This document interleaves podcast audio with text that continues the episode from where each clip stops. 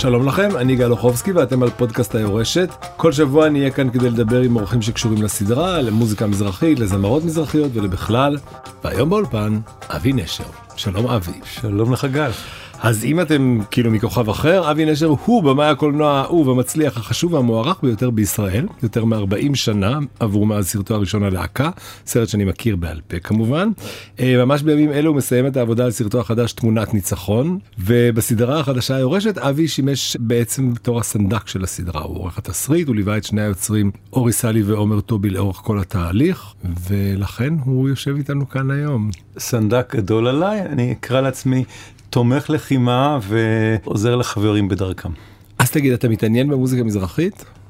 אני מאוד מאוד אוהב מוזיקה מזרחית מגיל מאוד צעיר, עד כדי כך שהייתי שומע את זה באוהל בקסטות כשהייתי בצבא ושירתי במה שנקרא יחידה מיוחדת וזה מחרפן את הקיבוצניקים שהיו איתי. אה, מה היית שומע? מה היו שומעים אז? שמע, היו, אה, היו להקות מדהימות, היו צלילי שבזי, צלילי הקרן. ליהוד.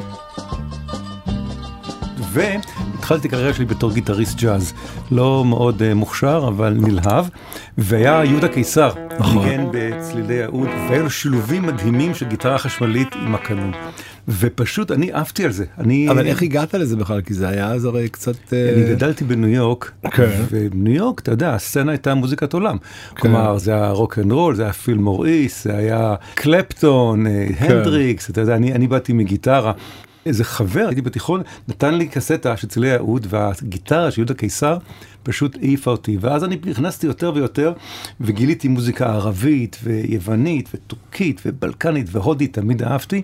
ושמע, זו מוזיקת עולם מהשכונה שלנו. כן. ואני תמיד מאוד מאוד הגבתי, אתה יודע, במקביל לאהבת הרוקנרול, ואהבת הבלוז, ואהבת כל דבר אחר. ומוזיקה זה עניין אקלקטי מאוד.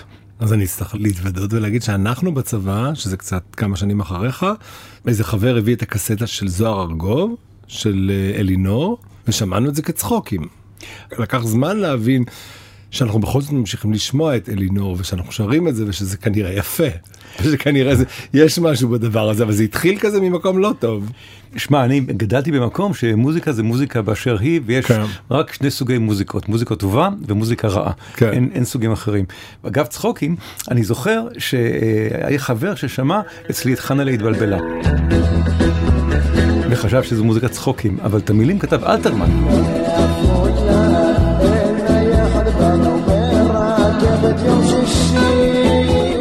זה העניין שזה כאילו זה זה שיר? אבל זה המילים של אלתרמן אז אם זה אלתרמן זה בסדר. לא אם, אם, אם זה אלתרמן זה, זה, זו הכסות. כן, כן אבל, אבל אתה יודע, כל, ה, כל המוזיקה הזו הייתה מוזיקה מאוד מרתקת, ואני לא הרגשתי שום אה, צורך לגונן עליה תוך כדי שימוש בשם המפורש נתן אלתרמן, אבל אתה יודע, שוב, זה, זה היסטוריה ישראלית, זה ארץ של מהגרים, שאני לא רוצה לגלוש לביטויים שחוקים מדי, הגמוניה כן. אה, מסוג אחד, שדיכאה מוזיקה אותנטית של הגירה כן. מעולמות אה, זרים לה, ואז כמו שצריך וכמו שראוי, הכעס והמוזיקה פרצו דרך ושינו את פני המדינה, ואז קרה תהליך מופלא של פיוז'ן. והיום אנחנו חיים בעולם שמוזיקה מזרחית היא אה, משפיעה ומושפעת והגענו למקום של אה, נורמטיביות, זה פילי כן. בעיניי, ואחת הסיבות שכשפנו אליי להיות עורך התסריט, מלבד אהבתי גדולה ליוצרים צעירים, אני ממש חשבתי שזה נושא שראוי להתעסק בו מעבר למרחב המוזיקלי, גם במרחב תרבותי, גם במרחב פוליטי. מה ידעת בעצם על עולמן של הזמרות המזרחיות? אני לא ידעתי הרבה, אני, אני מאוד מאוד אוהב את, אה, את שרית חדד, אני מאזין ואני שומע ויש לי חברים מוזיקאים שעבדו איתם. אני לפני הרבה מאוד שנים, חבר שלי יזהר אשדוד הפיק את עופרה חזה. והוא גרר אותי לעשות קליפ לגלבי. מה שבסוף לא עשיתי. אבל, אבל כל המהלך הזה של המוזיקה שהיא ייצגה, המוזיקה התימנית, כן. זה היה כל כך יפה המפגש הזה. לי זה היה טבעי במובן מסוים, אבל זה תמיד, אני, אני מאוד אוהב סדרות אמריקאיות כמו הפמליה, כן. כן, מין סדרות כאלה של מאחורי הקלעים. ונראה לי להיות זבוב על הקיר בעולם של אה, מפיקי מוזיקה מזרחית וזמרות מוזיקה מזרחית, נראה לי סדרה שאני הייתי רואה בעניין, ואני תמיד אומר גם על סרטים שלי, יותר מעניין אותי איזה סרטים אני רוצה לראות, מאשר איזה סרטים אני רוצה לעשות. ולעיתים קרובות, כשאני רוצה לראות סרט, אין לי ברירה לעשות אותו. אבל אבל, אבל, אבל, אמר בצניעות, כן. לא, לא, זה סדרה שאני באמת, אני מעריך רגע, את זה הפתיע, נגיד שקראת, את ה storylines ואת כאילו מה הולך להיות שם, אז העולם הזה הפתיע אותך או שידעת שככה הוא מתנהל? שוב, בגלל שיש לי הרבה חברים מוזיקאים, אני ידעתי שזה עולם עם חוקים משלו. כן. ואין דבר אהוב עליי יותר מאשר עולם עם קודים משלו, והדבר כן. השני הכי אהוב עליי זה מוזיקה. ואתה כן. מחבר מוזיקה עם עולם עם קודים משלו, זה נראה לי uh, ממש מרתק. אז אני לא ידעתי הרבה, אבל הייתי בטוח שזה מאוד מאוד מרתק, אתה יודע, וכמו שאתה נכנס לתוך נבחי להקה צבאית, זה כן. נראה לי מרתק להיכנס לתוך נבחי מוזיקה מזרחית. זהו, כי סרטך הראשון ללהקה.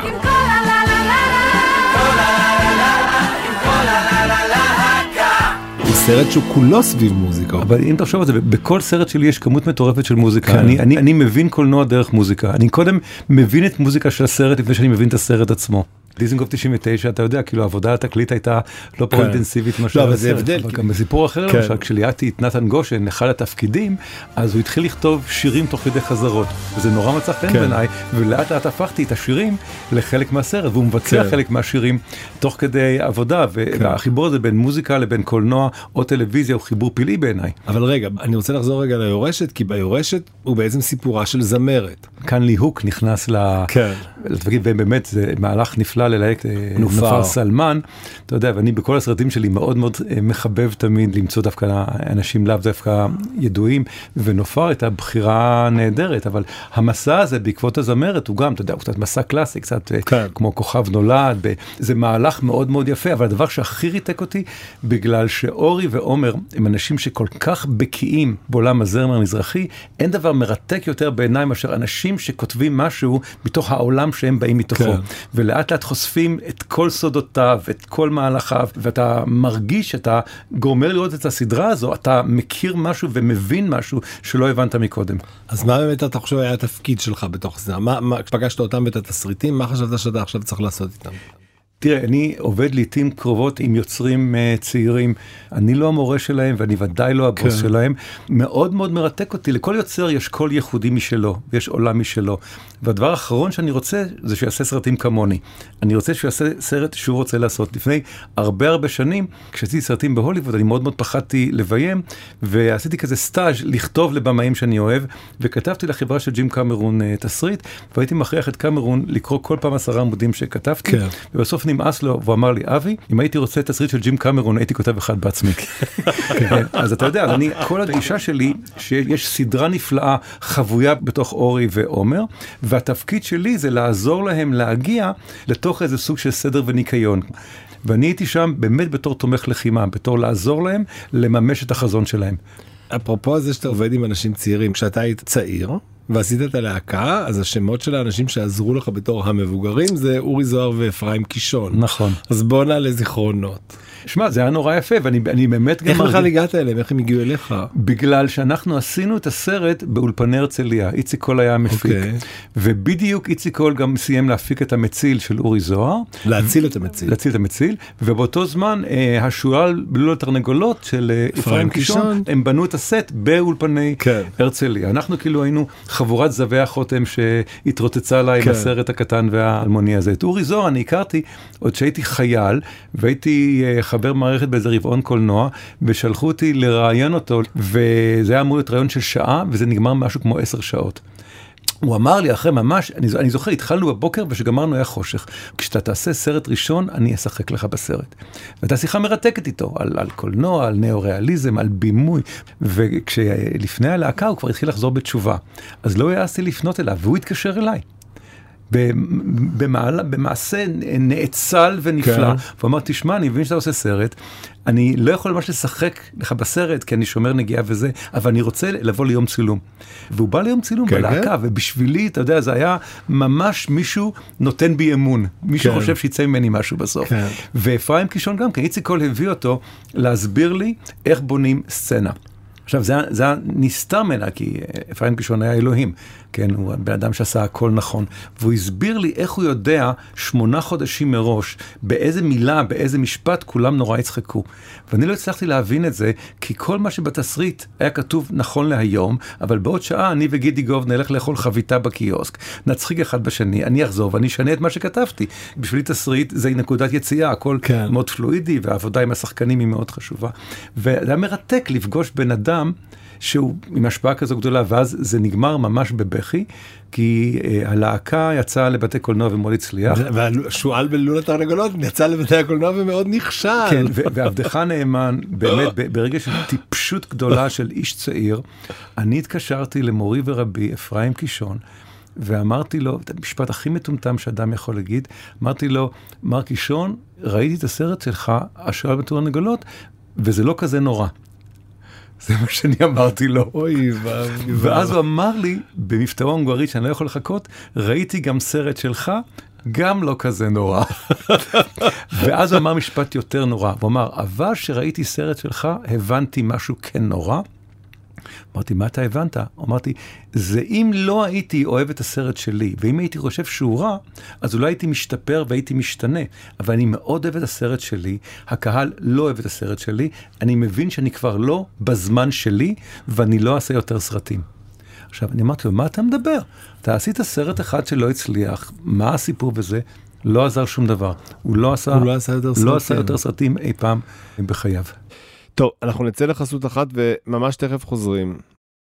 תגיד רגע, יש איזה פחד, אני חושב, אצל זכיינים בישראל, לשים את העולם המזרחי, את המוזיקה המזרחית, על המסך כמו שהוא.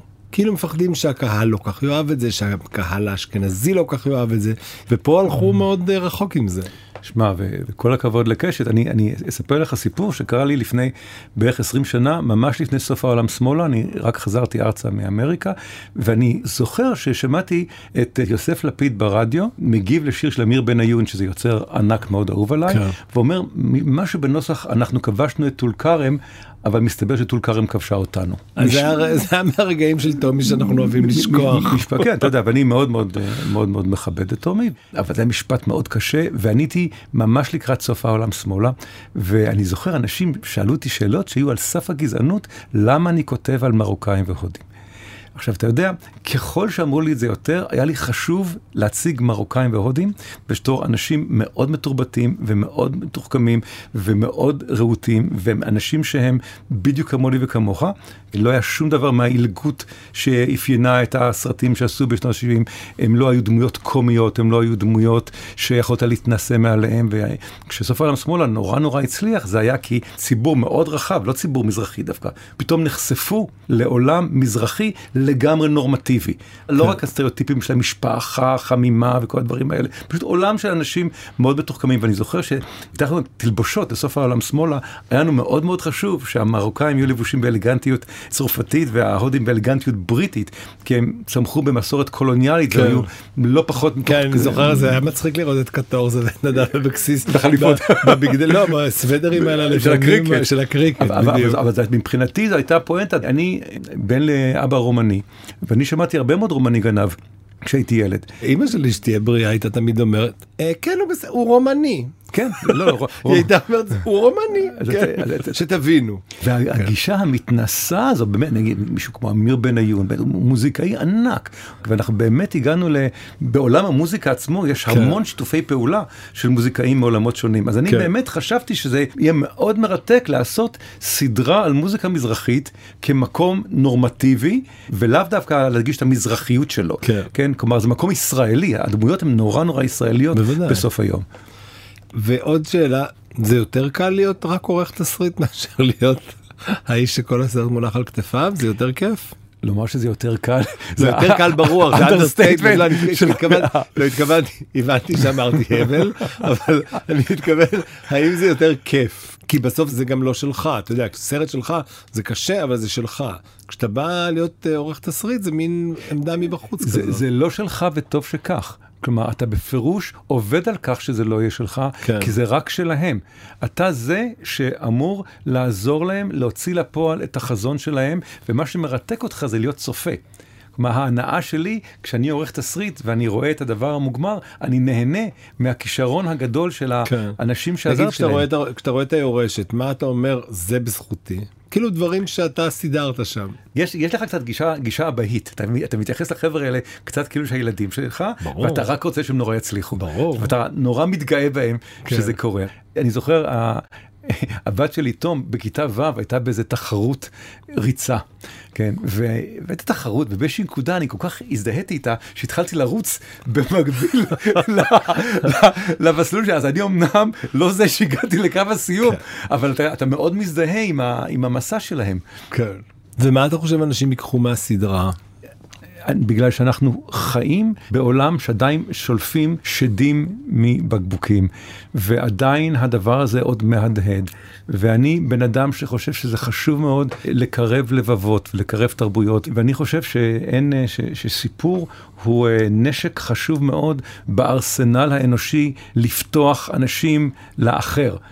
אתה יודע, כאילו, אנחנו עדיין חיים בעולם שיש אנשים שמעקמים את האף כשהם שומעים אה, מוזיקה מזרחית, ואני, שוב, אני חושב שזו סדרה שיש לה, היא גם, אני חושב, מאוד מהנה. אני מדבר על התסריטים, שהיו מאוד מאוד כן. מהנים, ואני חושב שיש לה גם אה, חשיבות. אני חושב שהיא צריכה להפוך מוזיקה מזרחית לדבר שהוא נורמטיבי, לא פחות מאשר אה, שירי להקה צבאית. למרות שאני חושב שזה כבר שם באיזשהו אופן. כן ולא. כן ולא. אולי, בטל, אולי בטלוויזיה זה עוד לא, אבל נגיד ברדיו, בפס הקול של ישראל. כן, בפס הקול של ישראל, כן, זה- כן, אבל, אבל עדיין, אתה יודע, אנשים אה, ידברו יותר על אה, ארגוב ועל וילנסקי מאשר על אה, אבי ומדינה. כן. אבל אני חייב להגיד לך שאני מאוד מאוד נהנה כן. להיות זה שעוזר, עזר ככל יכולתו לאנשים מוכשרים כמו אורי וכמו עומר לעשות סדרה, שאני מאוד מאוד מקווה אה, תזכה לח- לחשיפה גדולה. אה, ושוב, אני... ה- במה אתה חושב אנשים יתאהבו בסדרה הזאת? אני מאוד מאוד מקווה שהעולם ירתק אותם. אני יכול להגיד לך שאני רואה את הפמליה, או שאני רואה את סופרנוס, זה מרתק אותי להיות זבוב על הקיר.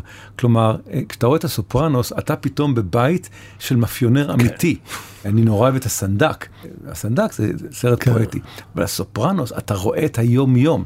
אתה לומד להכיר כן. את טוני סופרנו כאדם. וכאן אני מקווה שאתה תיכנס לעולם של מוזיקה מזרחית, ואתה תבין את האנשים האלה, ואתה תרד לעומקם, ואתה תראה את החולשות שלהם והיתרונות שלהם, ואתה תצא מכבד אותם ואוהב אותם, ובעיקר מאוד מבין אותם.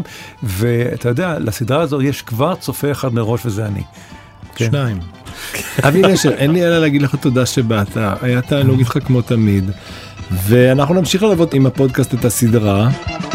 תודה לאפרת מירון העורכת, למיכל סולברג על ההפקה ולתומר וולף על הסיוע הטכני. אני גל אוחובסקי ואנחנו נתראה כאן גם בשבוע הבא, בפרק הבא של פודקאסט היורשת.